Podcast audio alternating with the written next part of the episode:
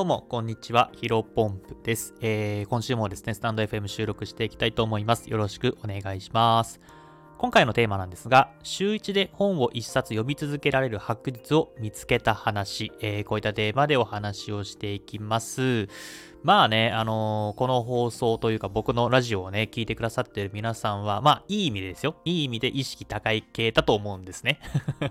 あの別に否定してるわけじゃないし、僕も意識高い系だから、まあ、うん、逆になんか一回きりの人生で意識低い系の人ってどうなんかなって思うぐらい僕は、うん、まあなんか自己検査というか自己投資に対して、まあ勉強もそうだし、まあ資格とか、えー、スキル習得とか、まあ何でもいいと思いますけども、何かしら、えー、この放送を聞いていると努力している人が多いんじゃないかなと思います。が、その一方で、まあ、やはり、うん、なかなかね、努力を続けられないというか、習慣ができないっていう人も多いんじゃないかなと思うんですね。まあ、各言う僕もですね、うん、まあ、2021年の1月からブログプログラミングの勉強をし始めて、なんか、えー、1日1つは、あなんか自分の成長のために、ビジネスの成長のために、うん、まあ、いろんな、えーと、勉強をしたり、まあ、SNS 更新したり、えー、まあ、そうですね、あの、ウェブマーケティングとか、えー、デザインの勉強をしたりと、かっていうところをね、やらせてもらっていますが、僕もね、苦手な分野があります。それが何かというと、読書ですね。えっ、ー、と、昔からね、本を読むのがあんまり好きじゃないというか、あの、漫画はね、好きなんですけど あの、ビジネス書とか自己啓発本とか、そこら辺がね、あの、眠くなっちゃうんですよね、どうしても。うん。だから、僕はね、結構読書が苦手なんですけども、やっぱり自分の成長というか、自分の価値観を広める意味では、えー、読書っていうのはものすごく大切な、えー、方法というか、まあ、うん、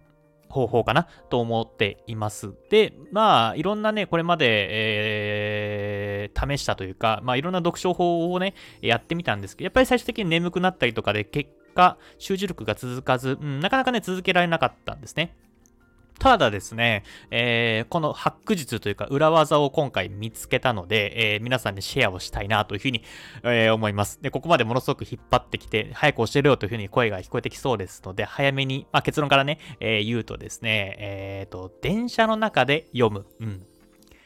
えー、これがですね、週1回、週1で本を1冊読み続けられる、週1でね、最低1冊以上、1冊以上本を読み続けられる裏技というか、えー、ハック術でございます。うん。で、まあね、今の発表を聞いて、いや、なんだよ、まあ当たり前というか、えー、なんか期待して損したというふうな声が聞こえてきそうなんですけども、これね、僕の中ではね、めちゃめちゃいいなと思っていて、それこそ僕も1ヶ月か2ヶ月間ぐらい、その電車の中でね、えー、本を読むという習慣を続け、まあ1ヶ月2ヶ月が習慣かどうかは、えー、さておき、まあ引き続き無理せず続けられるなというふうに思っています。で、逆にね、なんかこれ電車の中で皆さん何してます？僕はね、読書をやる前は、えー、携帯を、スマホをいじって、てました。うん。あとは、そうですね、 Voicy とか stand.fm を、えー、なんか電車の窓、外を眺めながら聞くみたいな感じで、まあ、有効活動はしていたんですけども、あの、スマホもね、いじってるだけじゃなくて、なんか TikTok ダラダラ見るとかではなく、えー、なんか、例えばそうですね、えっ、ー、と、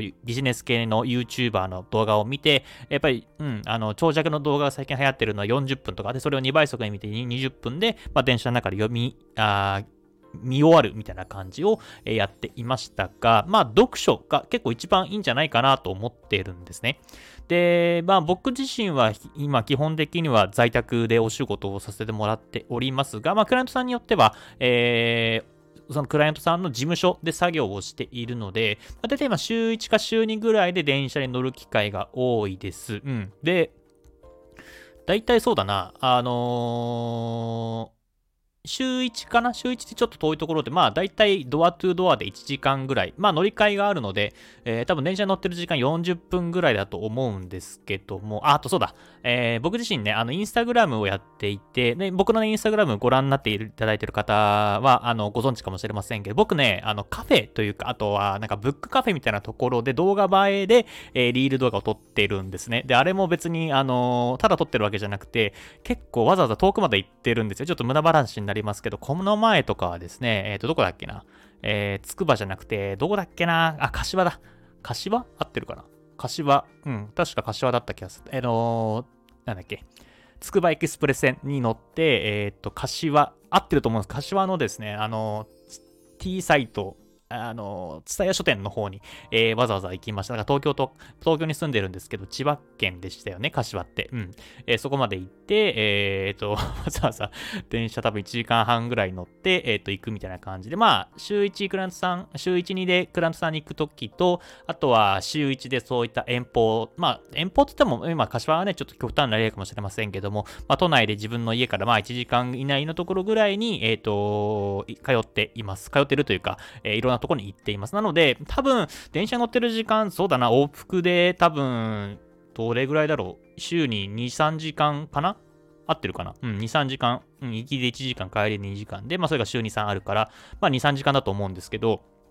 一冊ね、ビジネス書を読み終わるぐらい、なんかめちゃめちゃスピード感がね、あの、この習慣を始めて、えー、身についています。まあ、そこら辺の、えっ、ー、と、僕のなんか習慣の話は一旦どうでもよくて、これ何がいいかというとですね、やっぱ電車の中って特にやることないじゃないですか。なんかね、友達と、友達となんか移動してるんだったら友達と話したりしますけども、えー、あの基本的にはなんか朝の仕事の時とか、まあ、いろんな移動移動時間で基本的に一人だし、まあ、仮に友達がいたとしても、あんまり大声でね、バカバカバカすか喋れないっていうところで、また基本的にやることがないと。で、なった時に、うん、まあ、あとは、そうだな、まあ、周りに変な人というか まあ、知らない人がね、隣にいるっていうのは、まあ、ストレスで感じる人も多いと思うんですね。で、これをですね、読書をやることによって、もう、いい意味でね、あのこれ自分の世界に閉じ込められるんですね。うん。だから、多分、あのー、普通に家に読むよりも、僕の中、僕の中では電車の方がね、集中できるんですね。うん。で、しかも、電車って、まあ、基本的に、えっ、ー、と、まあ、時間帯にもよるし、曜日にもよると思うんですけど、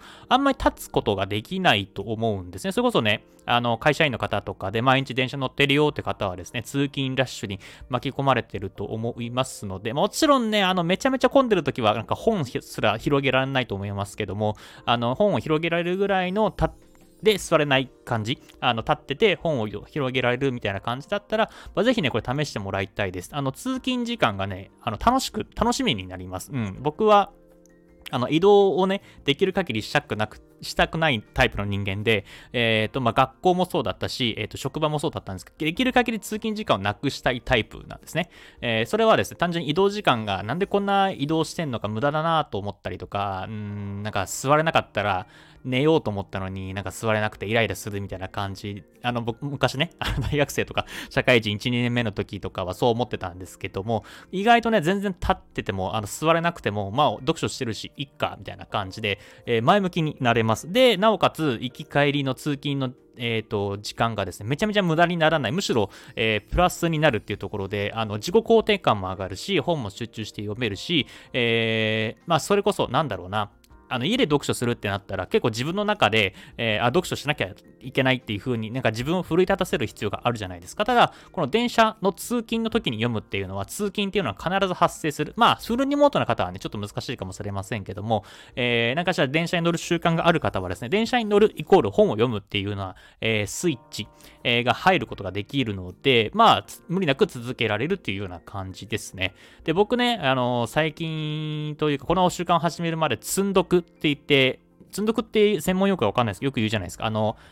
気になる本をたくさん買っておいて、でも読まないから、あのー、ね、2冊、3冊、4冊、5冊っていう風に積み上がっていくっていうのを積んどくって呼ぶと思うんですけど、多分、あの、通じる人多いと思いますけども、多分ね、10冊ぐらい積んどくがあったんですけど、あの、7冊ぐらい読んでね、あと3冊ぐらいしかないんですよ。だからちょっとね、買い足さないとなと思ってるぐらい、あの、読むスピードも上がっているし、うん、あの、さっきも繰り返しになりますけども、通勤時間がものすごくね、楽しみな時間になりました。まあ、なので、